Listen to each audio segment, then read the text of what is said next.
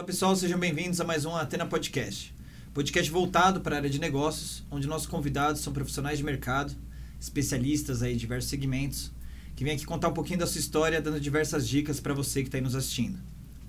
Um tema que a gente gosta de conversar bastante aqui nesse canal é o tema de tecnologia, né? E o impacto que a tecnologia traz no mercado como um todo e ajuda, né, muitos profissionais a crescerem na sua carreira. A tecnologia tem revolucionado diversos mercados, é, não só para aqueles profissionais que trabalham especificamente com faculdades, com cursos voltados para a área da tecnologia, como infraestrutura, desenvolvimento, sistemas, mas outros mercados também estão sendo influenciados pela tecnologia, dando diversas oportunidades de crescimento profissional e oportunidades para empresas que querem empreender trazer, e trazer diferenciais para o mercado. É, a gente pega esse exemplo em diversos segmentos, né? praticamente todos os segmentos estão sendo impactados pela tecnologia, e alguns em especiais, especialmente, né? Está tendo uma mudança completa dentro do segmento, é, trazendo impacto muito grande e trazendo oportunidades para novos profissionais. Aí você pega, por exemplo, até a própria área de marketing, né? com marketing digital, é, tem várias outras áreas que estão sendo evoluindo, né? Várias áreas agora que você pode vender nas redes sociais, e-commerce. E uma área que está sendo impactada muito também pela evolução da tecnologia é a área do direito. E nisso foi criado um novo segmento, né? Que é o chamado direito digital, que é profissionais especializados na área do direito que também acabam se especializando na tecnologia e é, a importância da evolução da tecnologia, o quanto ela impacta na criação de novas leis, de novos cybercrimes, né? E por, por isso o mercado teve essa necessidade, as empresas têm essa necessidade de ter profissionais com esses dois com essas duas especializações, né? Especialidade no direito e na tecnologia. E justamente para falar sobre esse assunto, né, que é um assunto interessantíssimo, que abre diversas oportunidades para você aí crescer profissionalmente ou para você agregar valor na sua empresa. É, para isso a gente trouxe dois convidados especialistas na área, um deles já teve aqui no, no Atena Podcast, está revisitando a gente. E o outro é um cara que pô, tá trabalhando comigo, inclusive, que é, que é um, uma referência na área, que eu confio muito. Então, assim, como são dois é, convidados hoje, eu vou deixar que vocês se apresentem aí. Aí eu vou começar com, com o que já, já participou aqui anteriormente, que já é velho de casa, o Dr. mais Jean. velho, né? Dr. Jean, o pessoal acho que já te conhece um pouco, mas reforça aí, queria que você se apresentasse um pouquinho, falando da sua especialidade, da, das suas referências aí pro pessoal. Excelente. Obrigado, Thiago, novamente pelo convite e pela oportunidade de trocar esse bate-papo aqui, trocar experiência com, com, com, vocês, com profissionais de mercado, né? Então, eu sou advogado, especialista na área de direito digital, atuante com foco em produção de dados, né? atualmente com foco em, em produção de dados e privacidade, é, certificação aí pela, Exim, como DPO, certificação pelo Data Privacy, certificação também como gestor de privacidade, e já, já envolvido aí há mais ou menos uns 10 anos aí a mais nesse ecossistema aí de segurança da informação, que hoje dialoga muito bem com a questão de proteção de dados pessoais. Né? Hoje eu sou sócio de um, de um escritório de advocacia e representante aí da área de proteção de dados e privacidade. Legal. Então, né, Dr. Jean, é, para quem não conhece, ele já participou aqui do Atena Podcast, dá uma olhada nos episódios anteriores aí, ele contou um pouquinho da história dele, da trajetória, da carreira. É bem interessante para você que está assistindo a gente agora. Depois que assistir esse, não esquece de se inscrever, dar um like e depois dar uma pesquisada no episódio de que, que ele fala sobre a carreira dele, que é muito legal, principalmente para você que é advogado, quer entrar nessa área de direito digital né? Ele que está desde o início aí, né, dessa nova tendência, há 10 anos fazendo isso, quando o direito digital ainda era meio desconhecido, né? É, poucas pessoas é, sabiam de, da importância disso, né? Foi meio que criou esse mercado e o Dr. Jean está desde o início, né? Tanto que eu, eu mesmo, pessoalmente, aprendi muito com ele, que também né, sou da área de segurança da informação, privacidade de dados. E eu tô aqui com o outro, que é o Tiago Mendes também é um especialista na área. Tiago, se apresenta aí pro pessoal, por favor. Bom, é uma honra estar aqui com vocês, Dr. Jean, né, Tiago. Bom, sou graduado em Direito, já atuei na área de proteção de dados há cerca de três anos. Sou especialista em Compliance, tenho algumas certificações aí, é, Exim, para DPO, CIPM, APP, CDPO-BR, entre outras.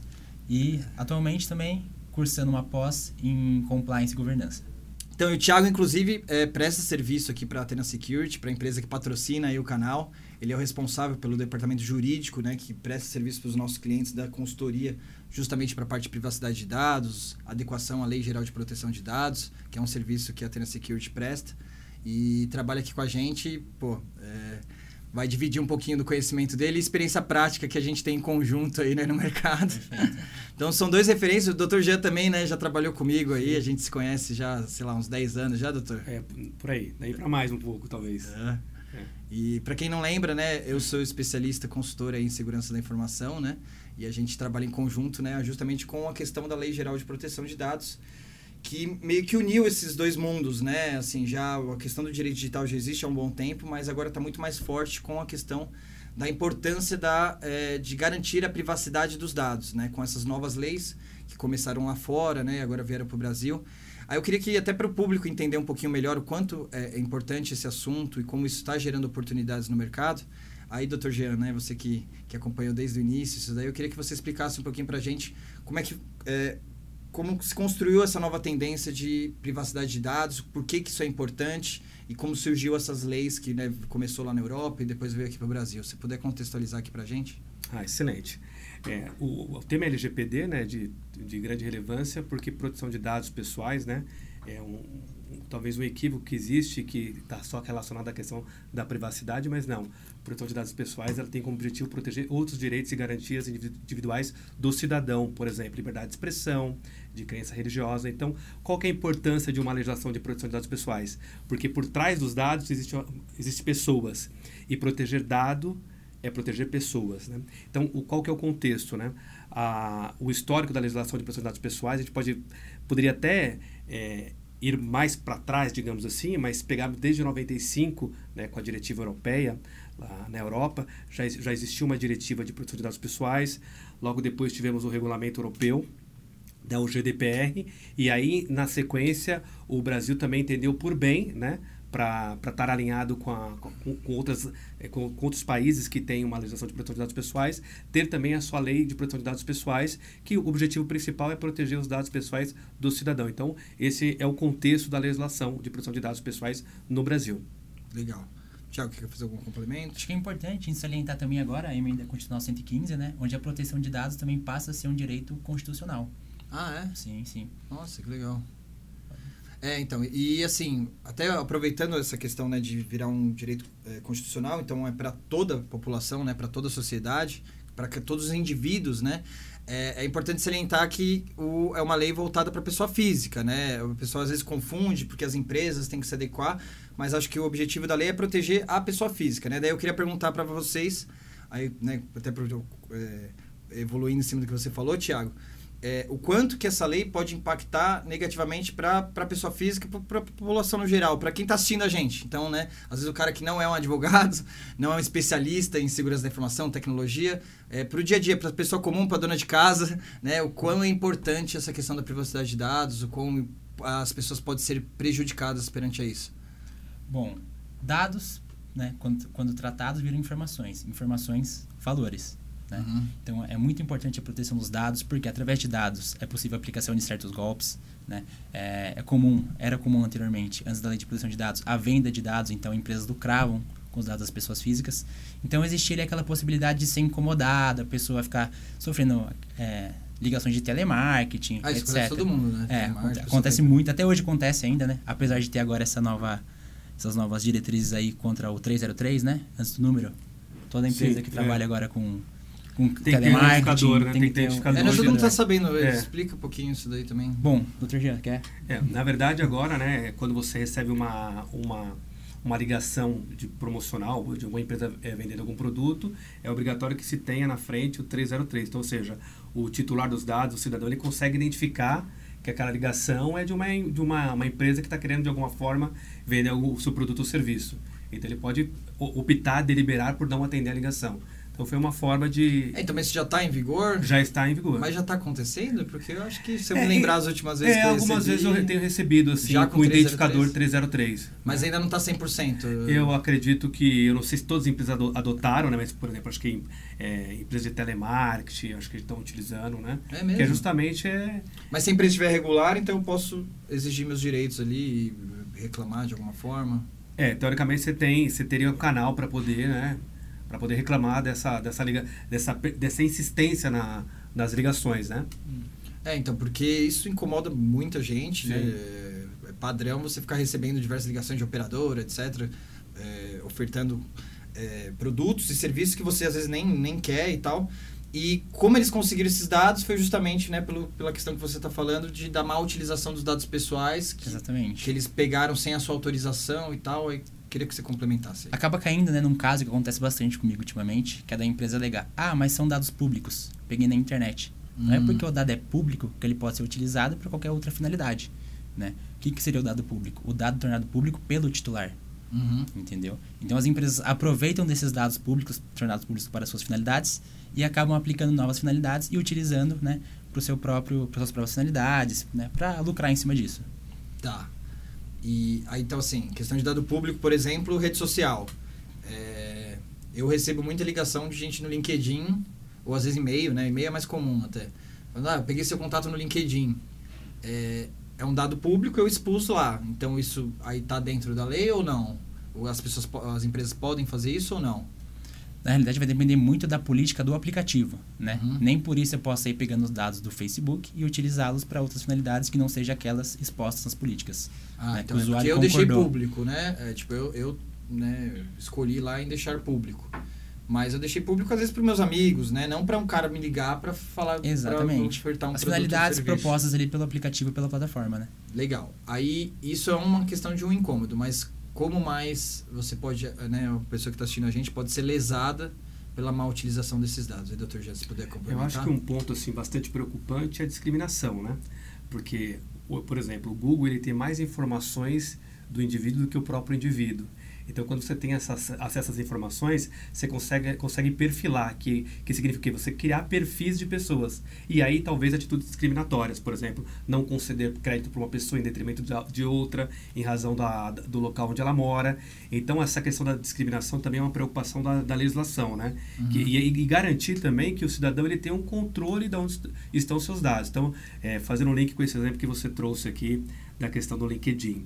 Então, qual que é o questionamento? Ah, o Li- o LinkedIn é uma plataforma pra, de negócio, né? De, é uma rede, uma rede profissional. Sim. Tá, qual que é a expectativa do, do Tiago, por exemplo, como titular nessa plataforma? É receber ligação, por exemplo, de uma empresa que ofereça, por exemplo, produtos ou, ou produtos, por exemplo, eu sei que você está com, com duas crianças pequenas agora, produtos, por exemplo, para criança, para bebê. Não, não é só essa expectativa, mas em contrapartida, é, re- caramba. receber um contato profissional de alguém querendo contratar o seu serviço, cliente, ou querendo fazer network, faz sentido. serviço, Então, co- então, o que o, o que o Tiago trouxe, essa questão do, da, desse conflito que existe do dado público e privado, está muito dentro do contexto, né? Uhum. Então, o que eu não posso fazer, por exemplo, ir lá no LinkedIn, coletar informações, gerar um banco de dados para oferecer produtos e serviços que estejam fora daquele contexto. Aí é uma violação.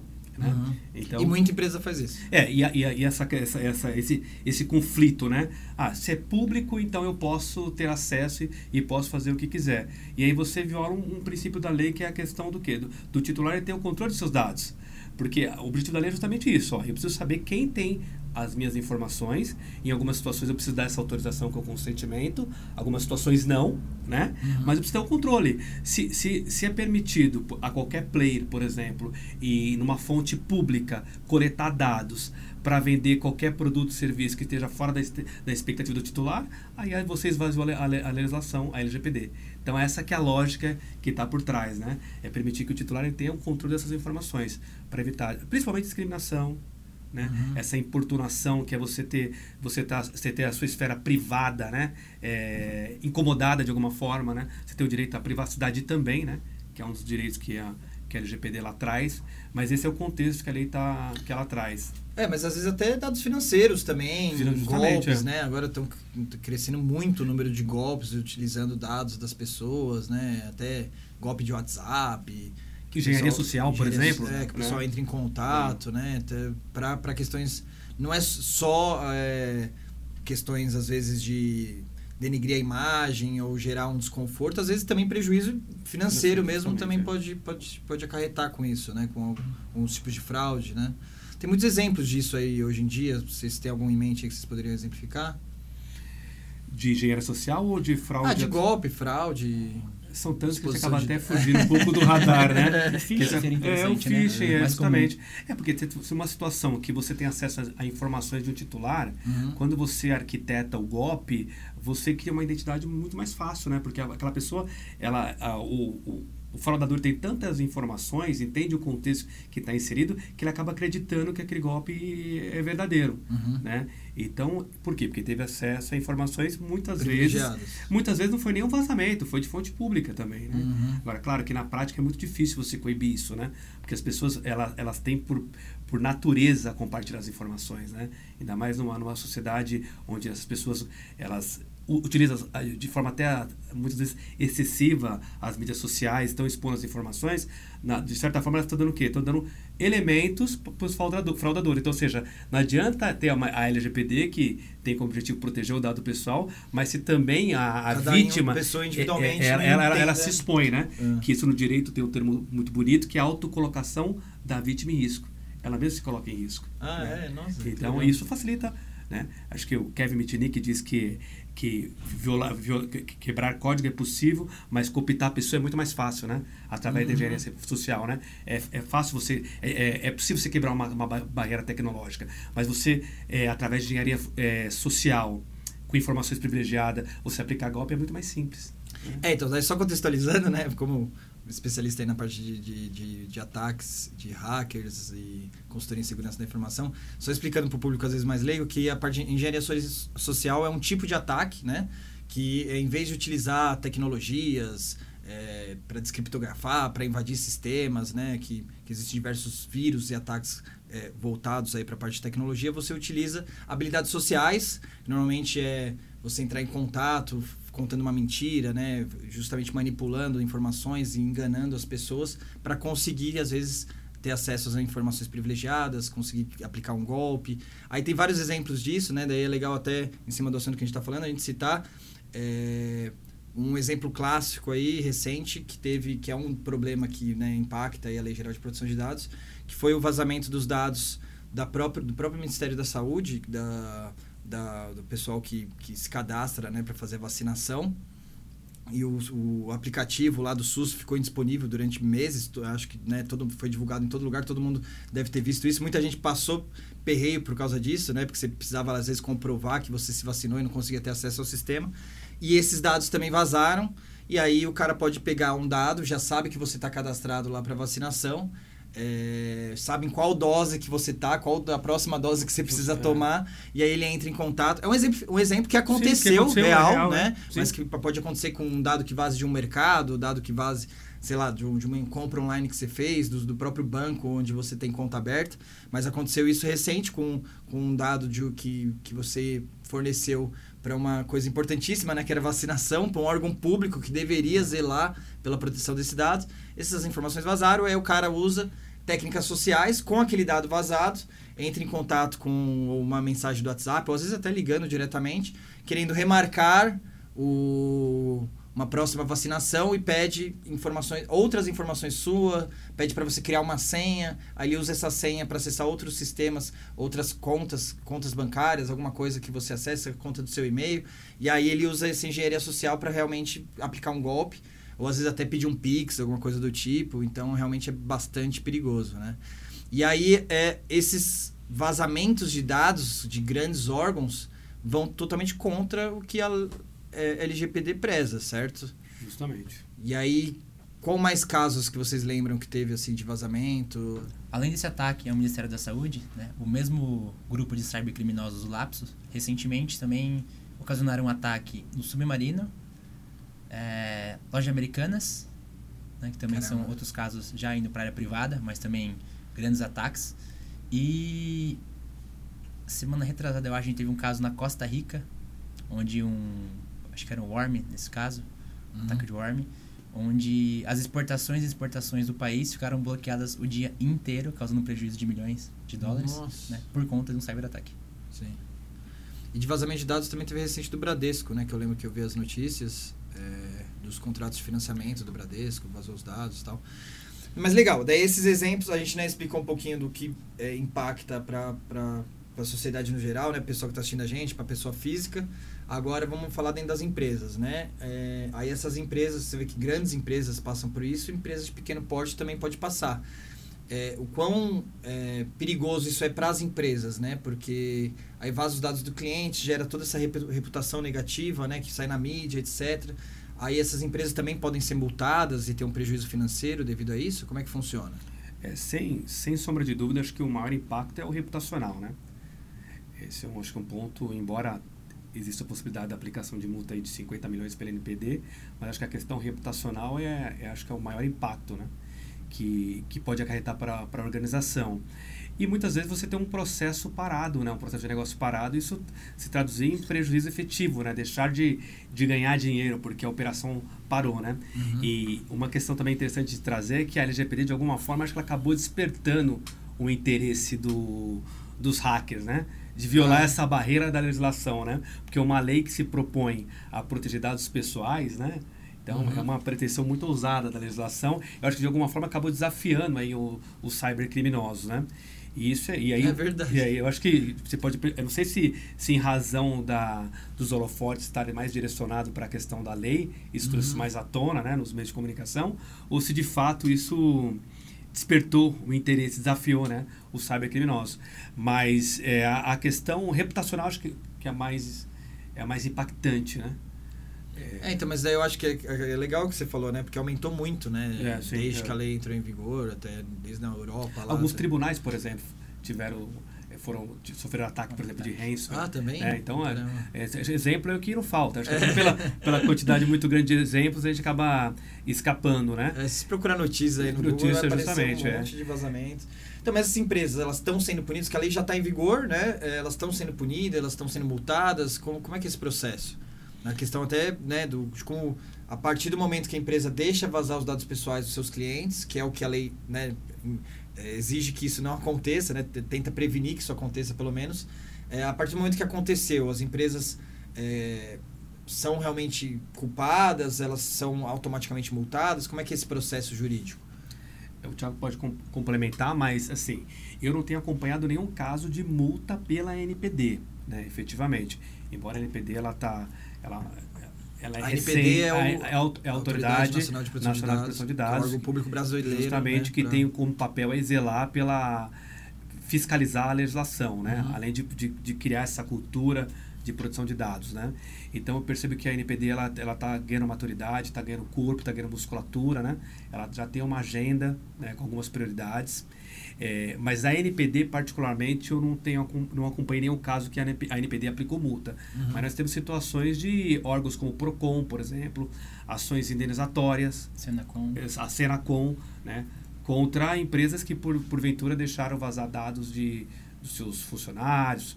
Acho que não, não tanto de funcionário, mas mais de clientes, né? Uhum. Então, tem situações, sim. Tem Já está acontecendo. Tem alguns casos. Agora, de notificação para que para que a, a, empresa preste esclarecimento né, dentro do processo administrativo, isso já está acontecendo. Uhum. Então, nesse, nesse, nesse sentido, a, a NPD está sendo muito proativa. Então, todas as notificações que são direcionadas a ela, ela está é, notificando a empresa para que apresente justificativa dentro desse processo de administrativo até tenha o direito de, de apresentar sua defesa, né? Não, perfeito. E aí, é, Tiago, aproveitando que você tem uma experiência muito grande em prestar serviço para as empresas, né, para elas conseguirem se adequar aos requisitos da Lei Geral de Proteção de Dados, qual a importância que você vê para as empresas realmente se atentarem a isso, né? Porque a gente até brinca que no Brasil tem aquela questão de ah, a lei pega, a lei não pega. tem lei que pega, tem lei que não pega, né? Daí você pega, pô, a lei do, do bafômetro lá pegou. Daí o pessoal começou realmente, né? É, lei, lei de, de. O pessoal fala de. Como é que é? De pensão alimentícia pega. É. Algumas outras leis você vê que realmente não, não, não, não, não vai para frente, acaba as pessoas não sendo punidas por causa disso. E o que, que, você sente? Você acha que a lei pegou? Qual, qual, qual a importância da empresa realmente se adequar? É só para se prevenir da multa, sendo que a multa não está tendo tanto, como o Dr. Jean falou? Quais são os outros. É, por que é importante para uma empresa se preocupar com isso? Bom, nesse momento a NPD ela tem atuado de maneira orientativa, né? Uhum. Poucos casos de multa, eu mesmo não conheço nenhum até o momento, né? A não ser no caso de reincidência, onde já em algumas audiências públicas eles deixaram bem claro isso que no caso de reincidência sim as empresas serão multadas, né? Se certo. você entrar no site da NPD, você encontra diversos documentos orientativos, manuais, justamente para trazer essa conscientização para as empresas. Porque uhum. o que uhum. falta hoje no Brasil? Promover a cultura da privacidade. Né?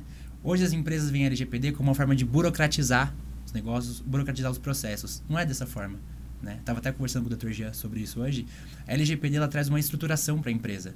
A empresa consegue ter maior domínio de processos, traz lucratividade, né? traz rapidez, agilidade. Né? Uhum. Né? Então a LGPD ela deve ser observada como né, uma legislação que vem para proteger o titular, proteger as empresas, né? para a sociedade, é um bem para a sociedade. Legal. Então, é, assim, é, entra em dois fatores, né? Que é a questão de diminuir risco para a empresa, né? Porque se acaba tendo esses vazamentos, tem até o que o Dr. Jean falou, a questão da, de ir para a mídia é algo que realmente gera uma publicidade negativa gigantesca para a empresa, né? E também, às vezes, de o seu cliente ser lesado, e aí você perde tanto o cliente, como às vezes pode ter um processo, alguma coisa do tipo. Então, é uma precaução para a empresa em si. Mas é uma questão de consciência, né? Consciência uhum. social, consciência de, de, de de, de né, querer o bem e a proteção, a segurança dos seus próprios clientes, dos seus próprios colaboradores, né? Porque querendo ou não, as empresas armazenam as informações dos seus clientes e ela é obrigada a ter essa proteção e a partir do momento que ela né, se adequa à Lei Geral de Proteção de Dados, ela consegue comprovar isso. Eu acho que agrega valor, né? É muito positivo você saber que, que você é, escolheu é, o produto de uma empresa e essa empresa se importa com os seus dados, né? Uhum. Que não deixa Deus dará para depois alguém ficar ligando para você do telemarketing lá porque vazou aquela informação, né? Exatamente. Então é nesse nível, nessa linha de raciocínio que vocês acham que, que é importante para as empresas se adequarem à lei, à lei geral de proteção Eu acho que você pontuou uma questão bem interessante que é a questão do diferencial é, competitivo, né? Uhum. Além dessa questão de proteger a sua imagem, mas eu titular, né, como titular dos dados, certamente eu vou escolher aquele é, prestador de serviço que ele zela mais pelos dados dos titulares, em detrimento daquele que já não tem essa preocupação. Então, isso vai acabar, de, em algum momento, né, essa questão cultural que o Tiago trouxe também, que as empresas vão começar a ter que ter uma cultura de produção de dados, segundo a informação. Então, isso vai acabar separando uma empresa da outra e vai acabar até, em última instância, perdendo o negócio, porque é uma uhum. empresa que ela não tem esse zelo, esse cuidado pelos dados pessoais do seu não só do, do, titular do cliente, mas até mesmo do seu colaborador, né? Uhum. Então esse ponto que você trouxe é bem interessante, né? Então é, é muito mais que falar na questão pecuniária, né? Na questão da, da multa, né? Mas tem outros valores que envolvem até e você falou da questão também da, da sustentabilidade, né? Então aquela empresa vai, vai, ela vai ter um compromisso com a sustentabilidade social, que é o cuidado que ela tem com os dados pessoais de clientes, parceiros de negócio, fornecedores. Então, acho que esse é um, um ponto que cada vez mais vai amadurecer nas organizações, né? Nessa linha da cultura, né? você se criar uma cultura de proteção de dados pessoais. É, porque quem é prejudicado é a sociedade como um todo, né? Porque às vezes é seu cliente, às vezes pô, é, né, o cara que é empresário, que às vezes não se preocupa com isso, mas ele passa na família dele que a mãe dele passou, sofreu um golpe, que vazou o dado dela lá no, no, hospital. Então, assim, né, a partir do momento que você se preocupa consigo, também se preocupar com o próximo, né? Não, não é, é uma cadeia, né? Um círculo. É a questão uhum. da cultura mesmo que você falou, que eu acho que realmente é importante entrar na cabeça do pessoal, né? Não ser só uma questão... E é uma lei, né? Não é, não é algo opcional, né? É a mesma coisa na né? questão de confiança, é a mesma coisa que uma empresa que só nega imposto. Justamente, né? É. Por mais que os impostos sejam caros, você pode ficar bravo pra caramba com o sistema, mas, né? Então a gente Aí vai, se você não segue o sistema, você está tá cometendo um crime, infelizmente, né? Uhum. Então, né, daí briga, reclama e tal, mas a partir do momento que você não paga imposto, esse imposto não é arrecadado e aí não paga hospital, então assim, gera outros problemas, por mais que muitas vezes, né, a, a política é complicado em termos de, do dinheiro ser bem aproveitado. Mas é uma lei que tem que ser seguida, né? Então, assim, você confia no, Você vai confiar numa empresa que sonega imposto? Se você soubesse que ela sonega, aí você vai confiar numa empresa que não segue a lei, que não trata os dados de forma adequada, né? É, é, acho que tem na cabeça de muita empresa que é algo opcional, né? É uma boa prática, e não é, né? Você sente, vocês sentem isso aí e no dia a dia? essa lógica de responsabilidade social também é interessante, né? Nesse exemplo que nós trouxemos aqui do vazamento da engenharia social. Muitas vezes você não consegue identificar qual empresa que deixou aquele dado vazar. É. Mas o titular ele foi lesado. Então acho que a LGPD ela traz essa questão dessa responsabilidade social que todos, né, todos os players têm o dever de de alguma forma zelar pelo dado, por quê? Porque é um bem pro, é, valioso, né? O Tiago trouxe também a questão da emenda constitucional que traz o, a proteção de dados como direito e garantia fundamental. E qual que é a importância disso? Passa é, constar lá no artigo 5 da Constituição Federal como direito e garantia fundamental, assim como a liberdade, a propriedade. Então, olha a importância, né? Então, Uhum. o, a, se entendeu que, o, que a proteção de dados pessoais é um, um direito fundamental e importante, por essa razão, porque é uma questão de responsabilidade social. Porque muitas vezes você não consegue identificar Uhum. onde ocorreu o vazamento, só que o titular foi lesado, né? Então, até essa questão, quando você traz essa ideia, né? Eu gosto muito dessa frase, né? Que a, que a lei ela não proíbe o fluxo de dados, ele, ela racionaliza. O que que é racionalizar? Ó, você pode utilizar dados pessoais, você pode tratar dados pessoais, por quê? Porque dado pessoal é um commodity, na verdade, né?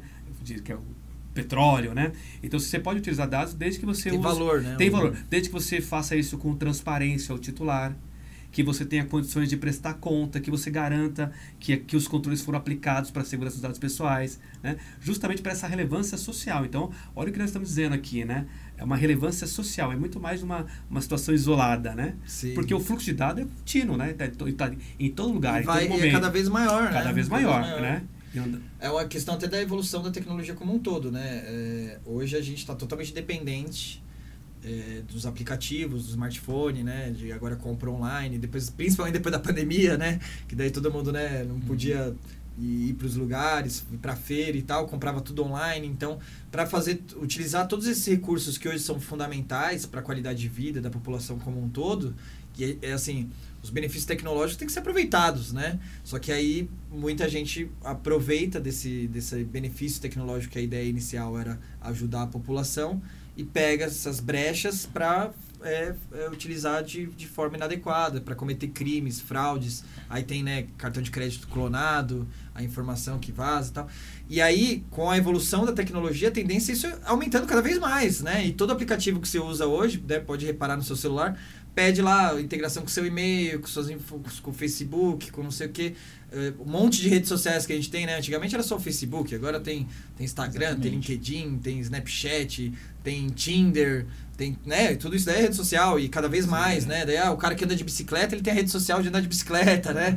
E, e aí, todo momento, você está fornecendo seus dados, fornecendo seus dados, fornecendo seus dados. Então, se todos não têm uma consciência de que, a partir do momento que você tem um processo de coleta de dado pessoal, independente, você tem que prezar pela segurança desses dados, é uma dessa que vaza, que vaza pro outro e aí o problema continua, né? Tem uma corrente muito interessante que diz que hoje nós vivemos na era dos dispositivos móveis, cercado por uma economia de vigilância. Ou seja, a todo momento as empresas, o Estado, né, estão querendo traçar perfis para verificar o nosso padrão de consumo né, e até mesmo prestar serviços desejáveis. Né? Então perceba a importância da proteção dos dados. Né? A todo momento nosso celular está pegando informação, traçando perfil. Isso pode ser utilizado de uma boa maneira né, ou de uma maneira incorreta e acabar prejudicando o titular.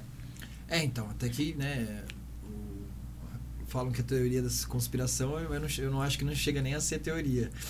Que é a questão de o que a gente está falando ali, o seu celular Tá sendo... é, pode estar tá, gravando ali, né? Aquela questão que muita gente fala, né? É, eu, que nem você falou, né? Agora eu sou pai de gêmeos aí e tal. Sim.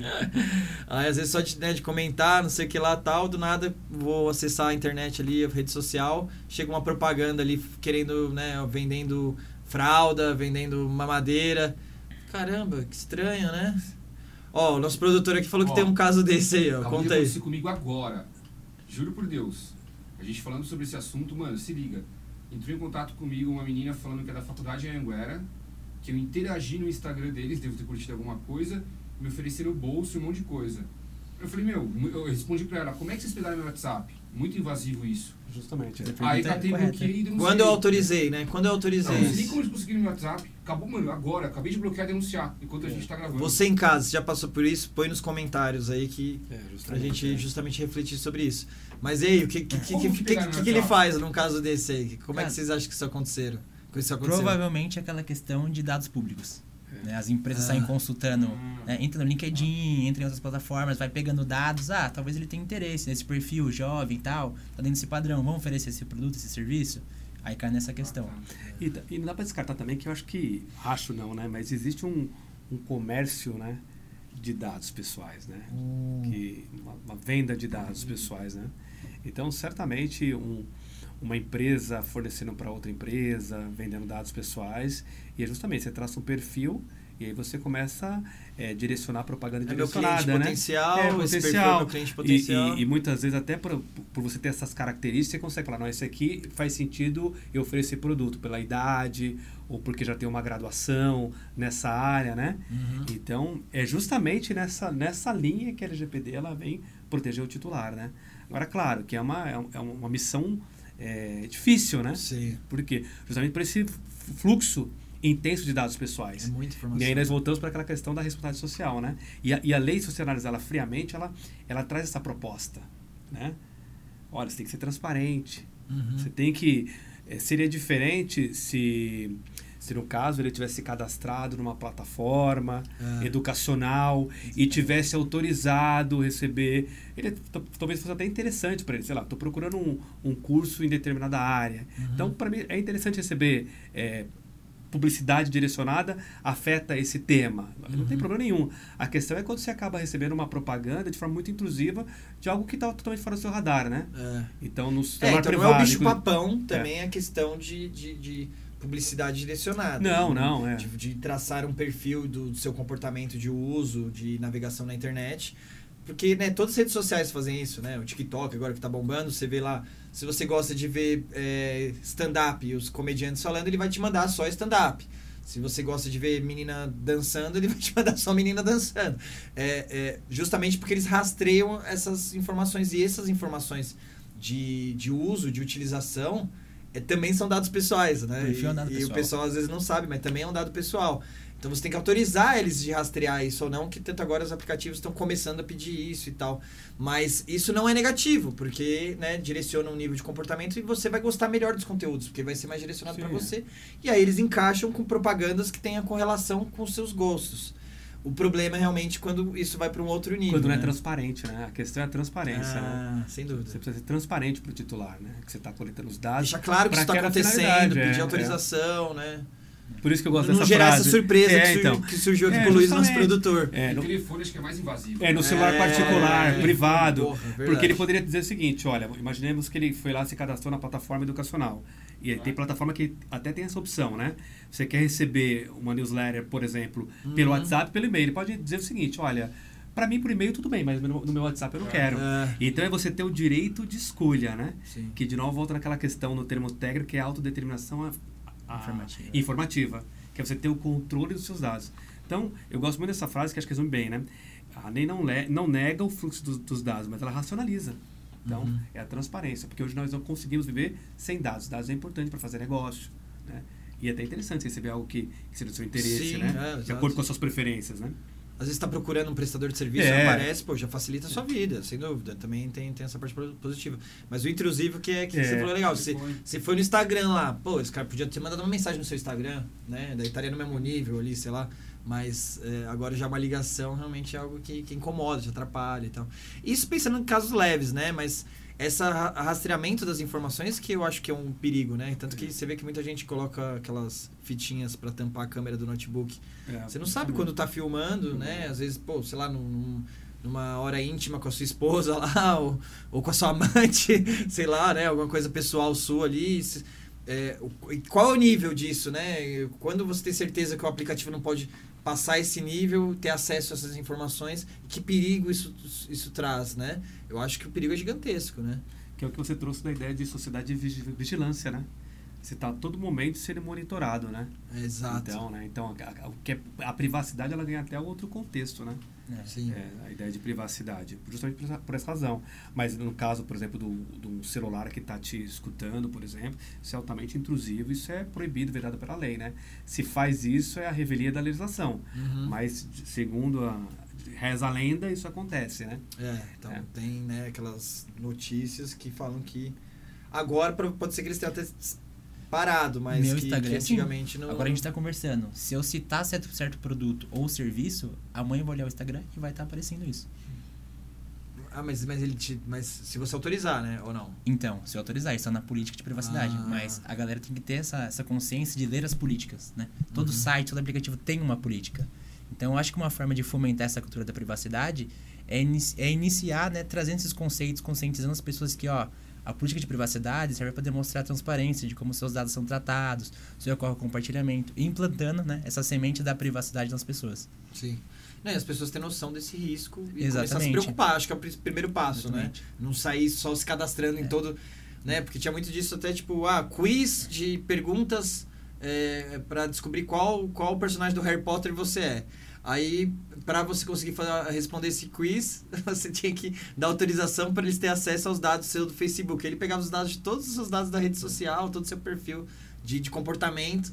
E aí você vai autorizando, autorizando, autorizando, autorizando. É, é importante essa consciência para falar, meu, peraí, vale a pena para um negócio tão besta eu já fornecer meus dados? Que é o que você falou, é dinheiro, né? É ouro, você tá dando ouro de graça é. ali, né? Aquele caso da Cambridge Analytica, Criminalística, justamente. mesma coisa. Dados, perfis através do Facebook conseguiram praticamente manipular uma eleição. Uma eleição. Então, gerava ali perfis né, das localidades de cada usuário. Ah, em certo estado americano, as pessoas têm uma maior aderência por armas. Então, fazia chegar é, propagandas, né, é, publicidade sobre o, o candidato, né, voltado ao interesse daquelas pessoas nas apoiando áreas. o uso de armas, né? Então. Aí então, você já era é, a favor, favor, e tal. então é interessante. Então você conseguia E aí, às vezes, você, você pensava é, o contrário e aí chegava do mesmo candidato é. a publicidade meio que contrária ali, né? E esse que trouxe é bem interessante. Bem assim, olha a né? relevância, né? Você conseguiu alterar o processo democrático de uma das maiores nações, Estados Unidos, né? Você consegue eleger um, um candidato, alçar ele à presidência, porque você manipulou informações, né? Que foi você o caso manipulou, é, do Cambridge É, Analytica. do, manip- das eleições do Trump, Do e Trump, Donald isso, Trump contra a é, Hillary é. Clinton, Isso, né? é, isso Foi acontece. em 2016 ou 2018? 2016. É, 2016. Esse exemplo que você trouxe realmente ele foi gritante, né? Justamente por isso, falar, pô, envolveu um processo democrático né? da, da maior potência mundial, né? Por quê? Porque teve acesso às informações. Por isso que a frase informação é poder, né? Se eu tenho informações a seu respeito, eu tenho poder sobre você, porque eu consigo direcionar, né? Se eu não me engano, a mesma empresa também estava envolvida num escândalo que teve na União Europeia, né, onde a Grã-Bretanha queria Fazendo sair da, coisa. queria sair da União Europeia e essa empresa também estava envolvida ali nessa manipulação de Ah, perfis. Eu não, não lembro, não tenho certeza Que se é ter a um voto Grã-Bretanha. popular e tal. Isso. Né? Caramba. É, então, legal. Então, acho que assim, com, com o nosso bate-papo até agora, deu para o pessoal entender a importância que esse assunto tem, né? O quanto isso impacta, tanto né, as empresas, as pessoas, como a sociedade como um todo. E isso está trazendo uma revolução para o mercado de trabalho, para as empresas que agora, né, antes não tinham essa preocupação, agora começaram a ser obrigadas a ter, porque é uma lei e tal. E como é que vocês sentem que isso está movimentando o mercado? E aí é, eu queria até, como é que, pegando isso para a trajetória de vocês, né, que vocês é, são especialistas da área jurídica, do direito, é, como é que vocês viram que isso realmente, é, que essa mudança do mercado é, abriria essas portas para vocês se especializarem nisso e para aproveitar essa tendência nova de mercado. Aí, por ordem, né, que começar com o Dr. Jean, que começou primeiro, e aí agora até o Thiago falar mais dos tempos Sim, atuais, claro, quanto isso ainda está tendo relevância. Ah, tá. Eu começo. É, tá. É, na verdade, sim. Criou um novo é que você foi bem no começo É. lá, né? Foi, Não, Você justamente, começou é. a trabalhar com direito digital, foi faz, em que ano, mais ou menos? a 2012, mais ou menos. A- a- a LGPD não tinha É, nem- não, nem a GDPR verdade, tinha não, sido- não tinha nenhum marco civil da internet. É, ele já 2014 discutia da importância de se ter, no- isso no ambiente acadêmico, né? De ter Uhum. uma legislação é, que referente à proteção de dados. Então já discutia essa questão, né? Uhum. E, e aí a expectativa é que o Marco Civil ele, ele de alguma forma fosse garantir essa proteção, mas como o Marco Civil está mais relacionado a provedores de internet, né? Então, para o direito, né? Eu acho que surgiu um novo nicho, né? Porque é lei, então é, imediatamente remete à figura do advogado, embora nós sabemos aqui que é uma lei que é, que é multidisciplinar, que ela envolve outras competências, né? A Uhum. parte de segurança da informação, a parte de governança, de processos, né? Mas que mas criou uma, um novo nicho de mercado, por exemplo, com a, com a criação do, da, da função, né? Da, vou chamar aqui de, de profissão, né? Do encarregado de dados do DPO, que é uma, é uma função inédita, né? No, no mercado que é aquela pessoa que, que vai ser o ponto de apoio, vamos simplificar aqui para a audiência, né? Uhum. que vai ser o, o ponto de apoio na organização justamente para fazer esse canal entre o titular do dado, né, que porventura quer saber de que forma os seus dados circulam, quais são as finalidades que os dados foram coletados, né? Então ele vai ser o canal de comunicação. Então, ou seja, eu titular, eu quero exercer meus direitos, né, como, como, como titular de dados pessoais, por exemplo, de informação. Então, me socorreu aqui. Eu preciso ter um ponto né, um canal. É, na que, empresa alguém que cuida é alguém disso, que cuida. que vai e é, que essa figura DPO, seja, reclamar para ele, Ju, pedir just- informação para ele. Então, e é só que essa pessoa tem outro, outro, outro papel dentro da organização, né? Criar a cultura de proteção de dados pessoais, né? Trazer para organizações, para a organização as melhores práticas, né? Então, essa é uma é uma, uma profissão que está sendo muito é, muito almejada no mercado. Então, assim, os profissionais tanto da área jurídica, mas como da área de segurança da informação, não necessariamente porque é, você não, tem que não precisa ter uma, uma graduação específica, né? Eles estão buscando se especializar, buscar certificações, assim como, como o Thiago também obteve, para poder explorar essa oportunidade, né? E aí abre o leque para joga um feixe de luz também, um tema importante tá, que agora você tem muito mais é, fundamento para defender, que é a questão da segurança da informação porque não, não, não tem como proteger dado pessoal sem segurança da informação. Então, você jogou um, um fecho de luz no, no tema, trouxe mais importância e relevância para o tema. Então, assim, eu acho que movimentou muito o mercado. A parte de, de forense, de investigação, porque quando acontece o incidente, precisa descobrir aonde ocorreu aquele incidente, se aquela empresa realmente ela, ela garantiu todos os esforços para poder proteger os dados pessoais. Então, eu acho que se movimentou de uma... E olha que nós estamos no comecinho ainda, né? A lei é relativamente nova, né? No, cen- no cenário jurídico, nós temos poucos julgados que enfrentaram diretamente a LGPD. Então, tem muita coisa por vir aí e eu acho que isso vai aquecer muito mais o mercado. Tem muita coisa pendente ainda para regulamentação, por exemplo, portabilidade de dados, é, diversos outros itens que a lei traz, mas deixa ali uma brecha, deixa de forma expressa de forma subjetiva. Né? Então, logo também a NPD vai estar trazendo muita coisa. Então, acho que esse mercado da proteção de dados vai aquecer, vai ter muita oportunidade para o advogado, para quem é da área de segurança. Né? É uma coisa que não se via anteriormente, o advogado envolvido com a tecnologia. Né? E hoje já é uma realidade. Que legal. E aí tá, tem que se atualizando, né? Porque as tecnologias estão sempre evoluindo, aí vai, né, a lei vai, vai se aprimorando, então tá sempre, né, surgindo novas demandas, novos desafios, e esses profissionais têm que estar sempre, né, atualizados para conseguir ajudar as empresas da melhor forma, e isso gera uma oportunidade, um nicho de mercado muito grande a ser explorado, né, para pessoas que querem crescer nessa profissão, né? Então, aí tem essa nova profissão, né, que é o encarregado de PO, né, de PO que é, que é o termo que a gente puxou da gringa lá, né, do, Sim, do europeu, do, da GDPR, que é o Data Protection Officer, Isso. que seria justamente essa pessoa responsável para implementar essa cultura de privacidade de dados, revisar esses processos, né, garantir esse compliance da empresa de acordo, de acordo com a lei. E aí na LGPD encarregado, a gente usa, brasileiro gosta de usar o nome Que é mais chique, né? É. do DPO, DPO. é. Então tem esse novo cargo, então assim. É... E aí como é que funciona? É obrigatório as empresas terem esse. Toda empresa, precisa, qualquer CNPJ precisa ter este encarregado de PO ou, ou não? Como é que funciona isso de acordo com a lei? Bom, houve uma flexibilização recentemente para empresas de médio e pequeno porte, né? Onde não necessita ter um no carregar de dados, porém, precisa ter um canal de privacidade. É até legal tocar nesse ponto dessa flexibilização, porque as pequenas empresas acham que não precisam me adequar à lei de proteção de dados. Nem Uhum. chegaram a ler o texto dessa flexibilização. Entendi. É. Então, ela vem para flexibilizar, mas não isentar. Aham. Né? E um dos pontos que ela traz é essa questão do encarregar de dados.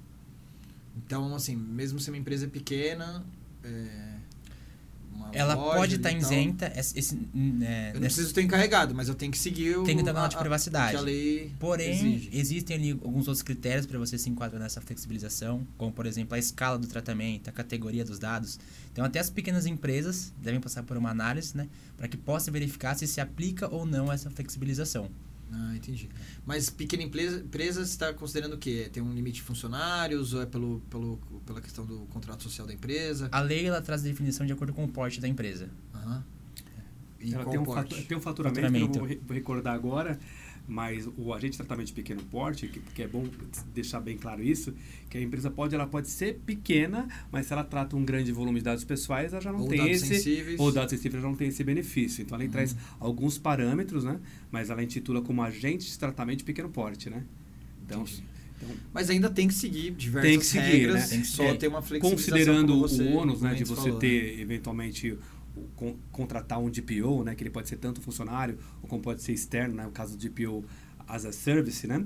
Mas é um ônus para a empresa. Então, se tratando de uma empresa cujo faturamento, né, é, tem um parâmetro, né? Essa empresa está isenta desse requisito da lei, não, de, não os demais. Sim, né? entendi. Da, da, desse cargo Desse especificamente. cargo específico, né? Mas tem que ter alguém que também né, ajude a seguir as outras regras. Então, é ainda importante que a empresa se preocupe com isso. E, tal, e é, né? é importante também dizer, porque assim, se acredita-se que a NPD não está fazendo um bom trabalho, mas ela tem inclusive um guia orientativo para agentes de tratamento de pequeno porte, que é justamente para orientar as organizações dessas flex- flexibilizações, né? Que não são apenas a questão do DPO, mas, por exemplo, de você ter uma, uma política geral de segurança da informação mais simplificada. Então, a lei traz algumas flexibilizações para esse tipo de agente de tratamento de pequeno porte, né? Questão de prazos, né? De, De comunicação pra- de é, de incidente, comunicação de resposta ao incidente. titular. Então, São existe- coisas que ainda estão sendo regulamentadas também. É, então, e aí no pequena empresa, no mínimo, é, provavelmente aquelas que estão enquadradas como ME. É, justamente, né? Simples, Tem né? essa- 60 mil a 3 milhões É, de tem um- faturamento. é que as Acima de lá. limitado já, já provavelmente É, tem não, um- não entra, né? Tem um faturamento, startup está dentro desse, Ah. desse corte, né? Startup. Mas se, se sua empresa é limitada, já, É, já já desconsidera tem, se é. já é obriga, obrigatoriamente já tem que também ter isso não é uma um novidade, porque a Constituição. Federal ela fala desse, desse tratamento, digamos, privilegiado para pequenas empresas, Uhum. né? Então, a- na verdade, a LGPD ela só seguiu essa, É, então ME essa- e EPP. é, é, ME e justamente, EPP, né? que é esse Aí, acima disso já tem Agora, que só é importante né, reforçar, porque né, o fato da empresa ser pequena, mas se ela trata um grande volume de dados, aí ela tá obrigatoriamente. Porque qual o destinatário da, da lei? É o titular dos dados, né? Então, Uhum. então, a preocupação é sempre com os direitos do titular.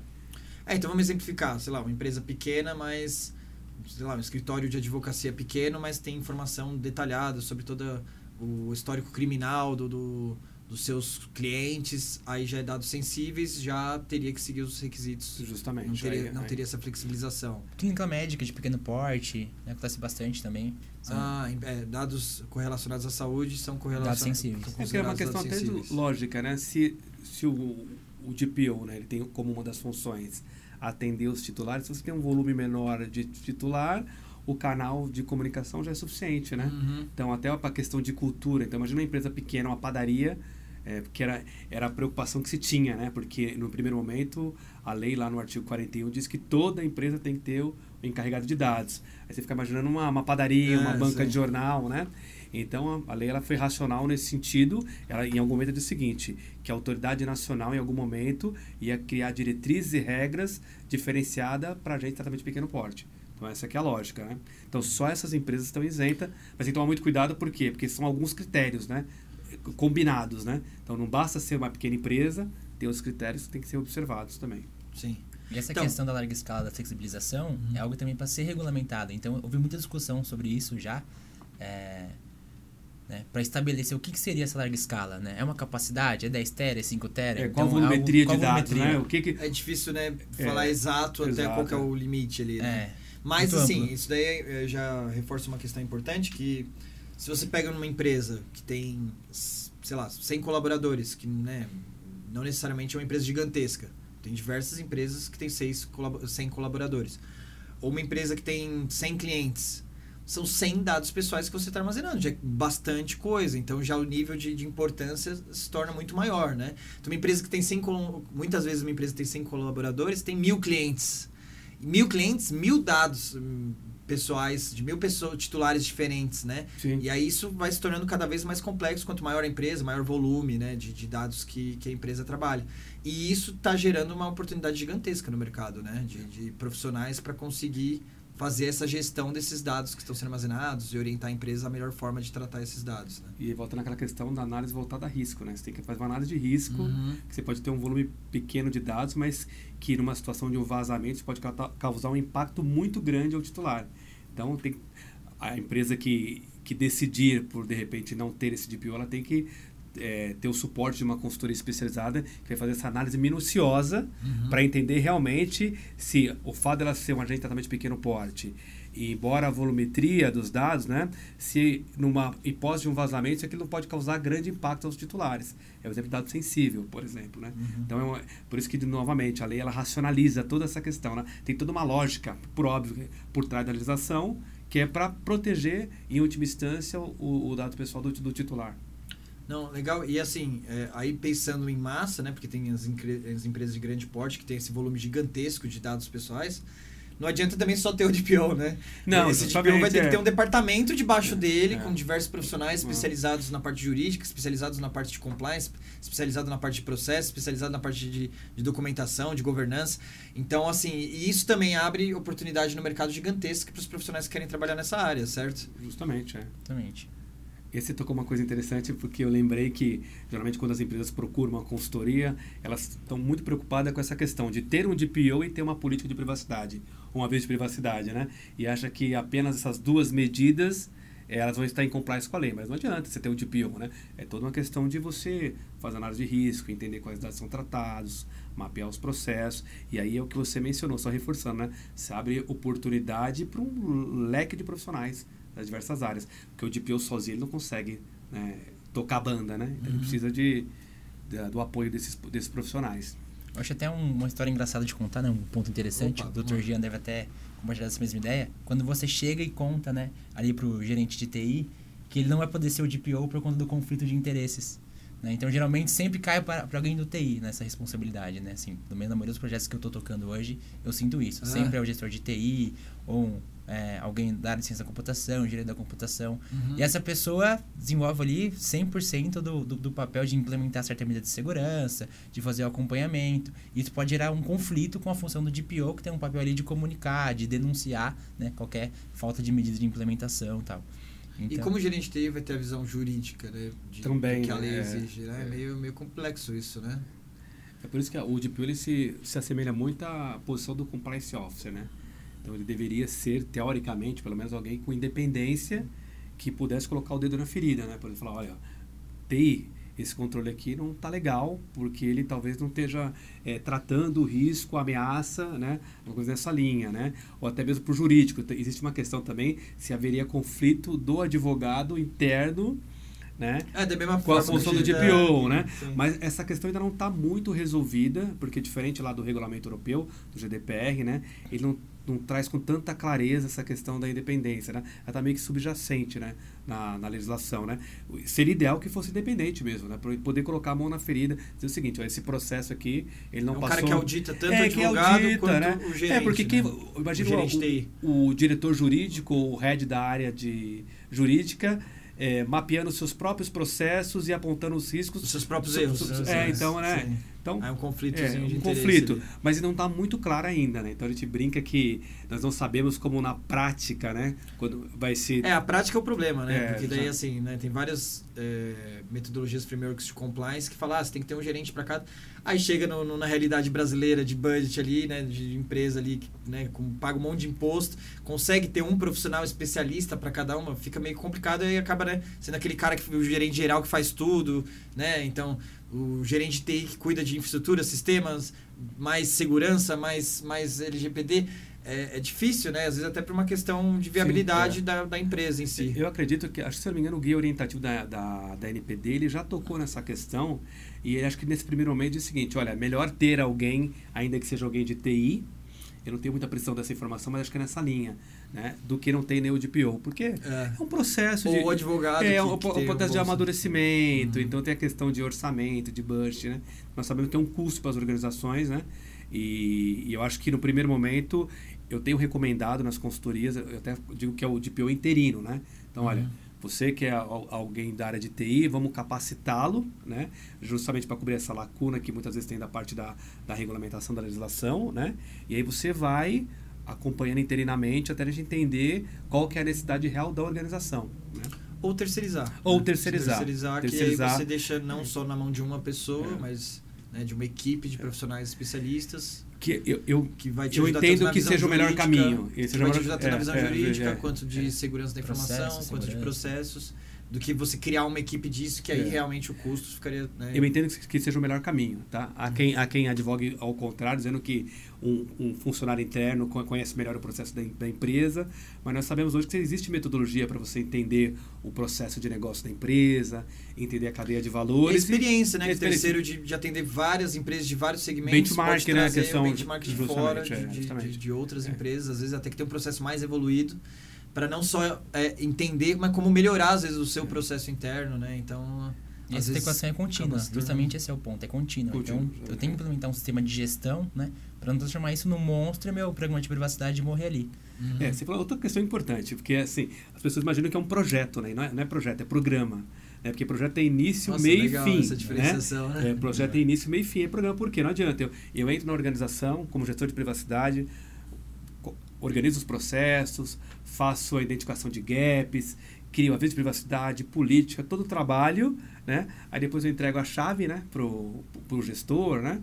E vou embora e não dá continuidade. Então o processo morre, né? Uhum. E, e é e assim, a, o, o, o grande, a parte mais sensível, né? Isso já era, já é para segurança, a proteção de dados não muda, são as pessoas, né? É questão cultural, processo, isso é um grande desafio. né? Então é um programa, um programa porque é contínuo. Então eu acho que as empresas é elas, elas vão levar um, um pouco de tempo para entender isso e- eu eu faço exercício de empatia com as organizações porque é um custo, mas lei não se discute, cumpre, né? né? Então, ou você lida com as, com as regras ou lida com as consequências. Uhum. Então, acho que uma hora é, a conta vai chegar. né? Sim. Porque é contínuo, é cíclico, é orgânico. Até porque os processos são vivos, né? Eles mudam. As estratégias, ainda mais numa sociedade aberta, tecnológica, muda essa estratégia, muda o processo. Aí vai entrar na questão que eu acho importante falar, a questão do privacy by design, né?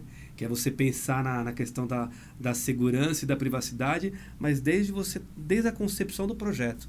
Então, quando você está elaborando um projeto, criando um produto, você tem que se preocupar se esse projeto ele tem a, a privacidade e a segurança da informação embarcada. Isso é questão cultural.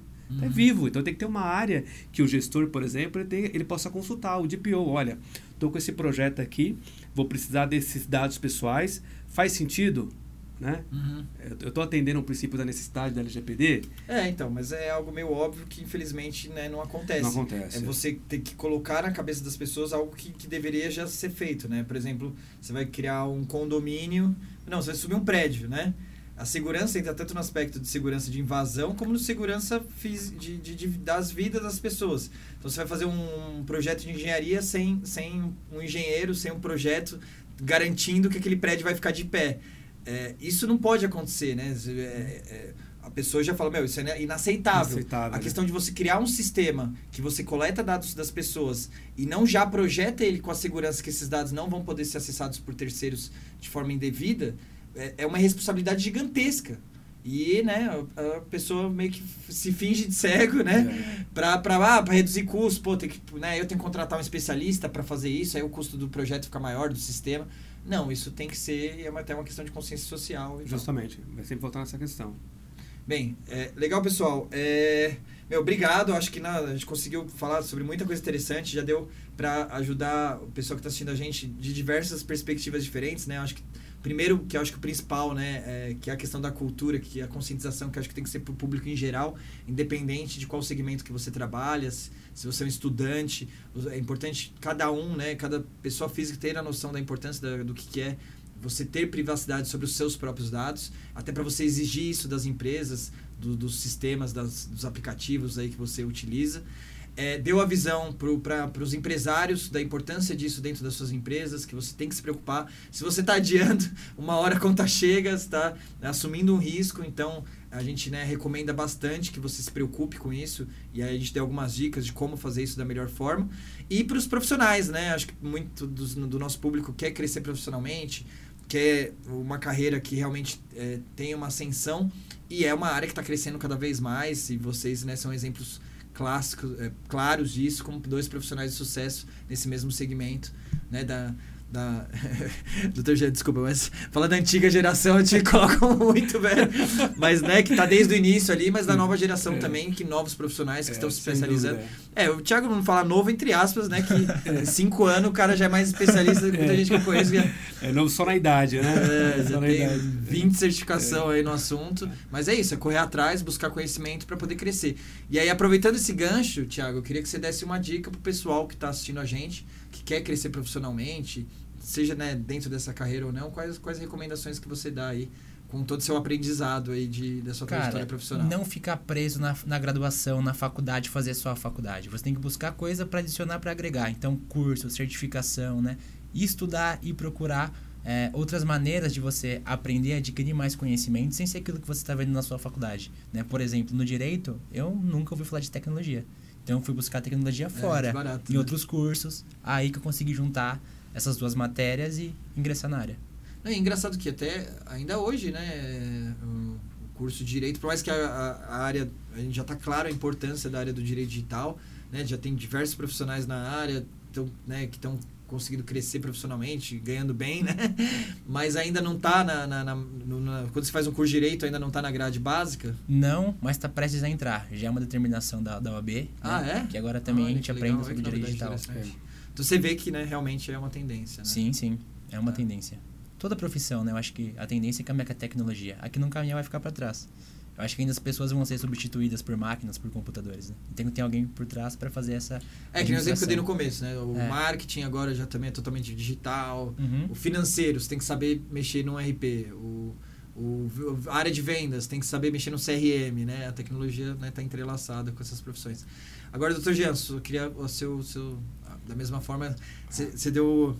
Aí assistam o episódio dele anterior, eu quero que seja mais diferente. Não sei se você lembra ainda, mas a É. principal dica aí para os novos profissionais aí, que, qual caminho eles devem traçar, qual, qual dica que você dá para eles Tá. crescerem Primeiro eu quero mencionar que o, que o Thiago ele foi picado aí pelo, pelo mosquito da, da privacidade e proteção de dados, da tecnologia. Ele vê que ele é um apaixonado pelo tema, né?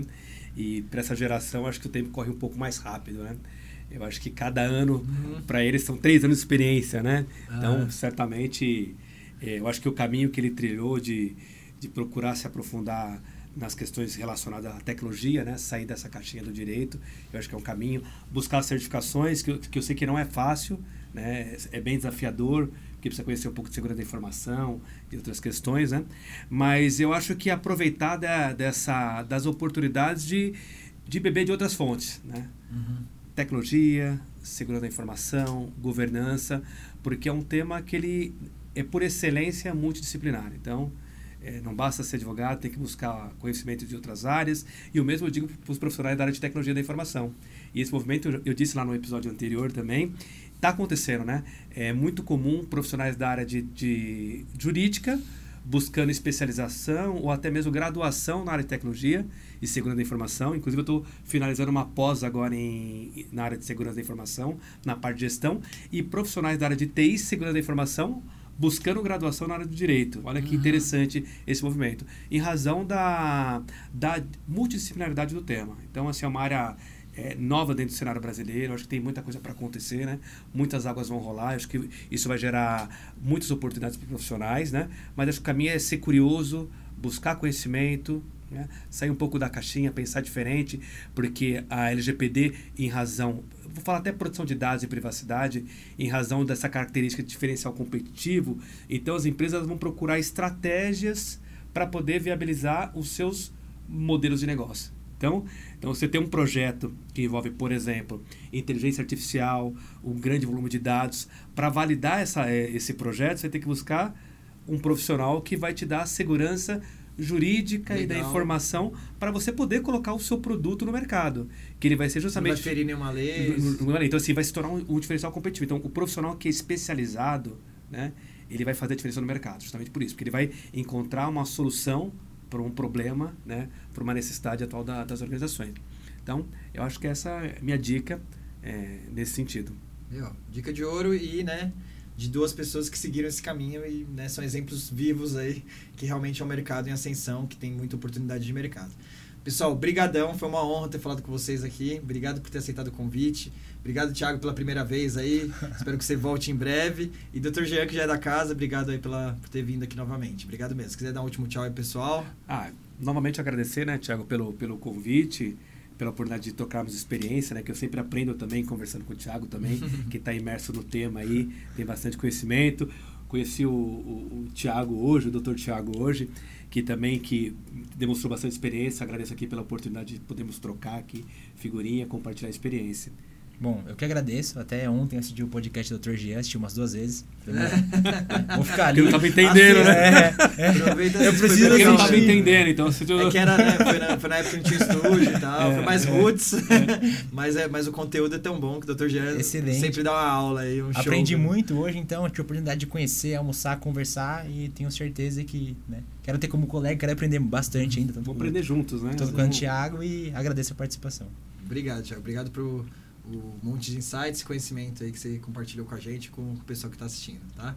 Pessoal, obrigadão é isso. É, bem, como eu sou também da área, né, de sou um sócio da Atena Security, que é a empresa especializada em segurança da informação e privacidade de dados. A gente dá consultoria para outras empresas para prestar esse tipo de serviço. Então, se você tiver com dúvida no tema, entre em contato com a gente, entre em contato no nosso Instagram, entre em contato no nosso site, atenasecurity.com.br. Mas se você gostou do conteúdo, se inscreve no canal aí, dá um like, é, compartilha aí com seus amigos, né? Para eles também é, saberem aí desse conteúdo tão valioso que pode ajudar muitas pessoas. E para você que ainda está em dúvida de qual carreira seguir, é uma oportunidade extremamente interessante aí para você conseguir né, é, explorar essa oportunidade de mercado e crescer profissionalmente, tá bom? Espero que vocês tenham gostado e a gente se vê aí no próximo Atena Podcast. Até mais, um abraço.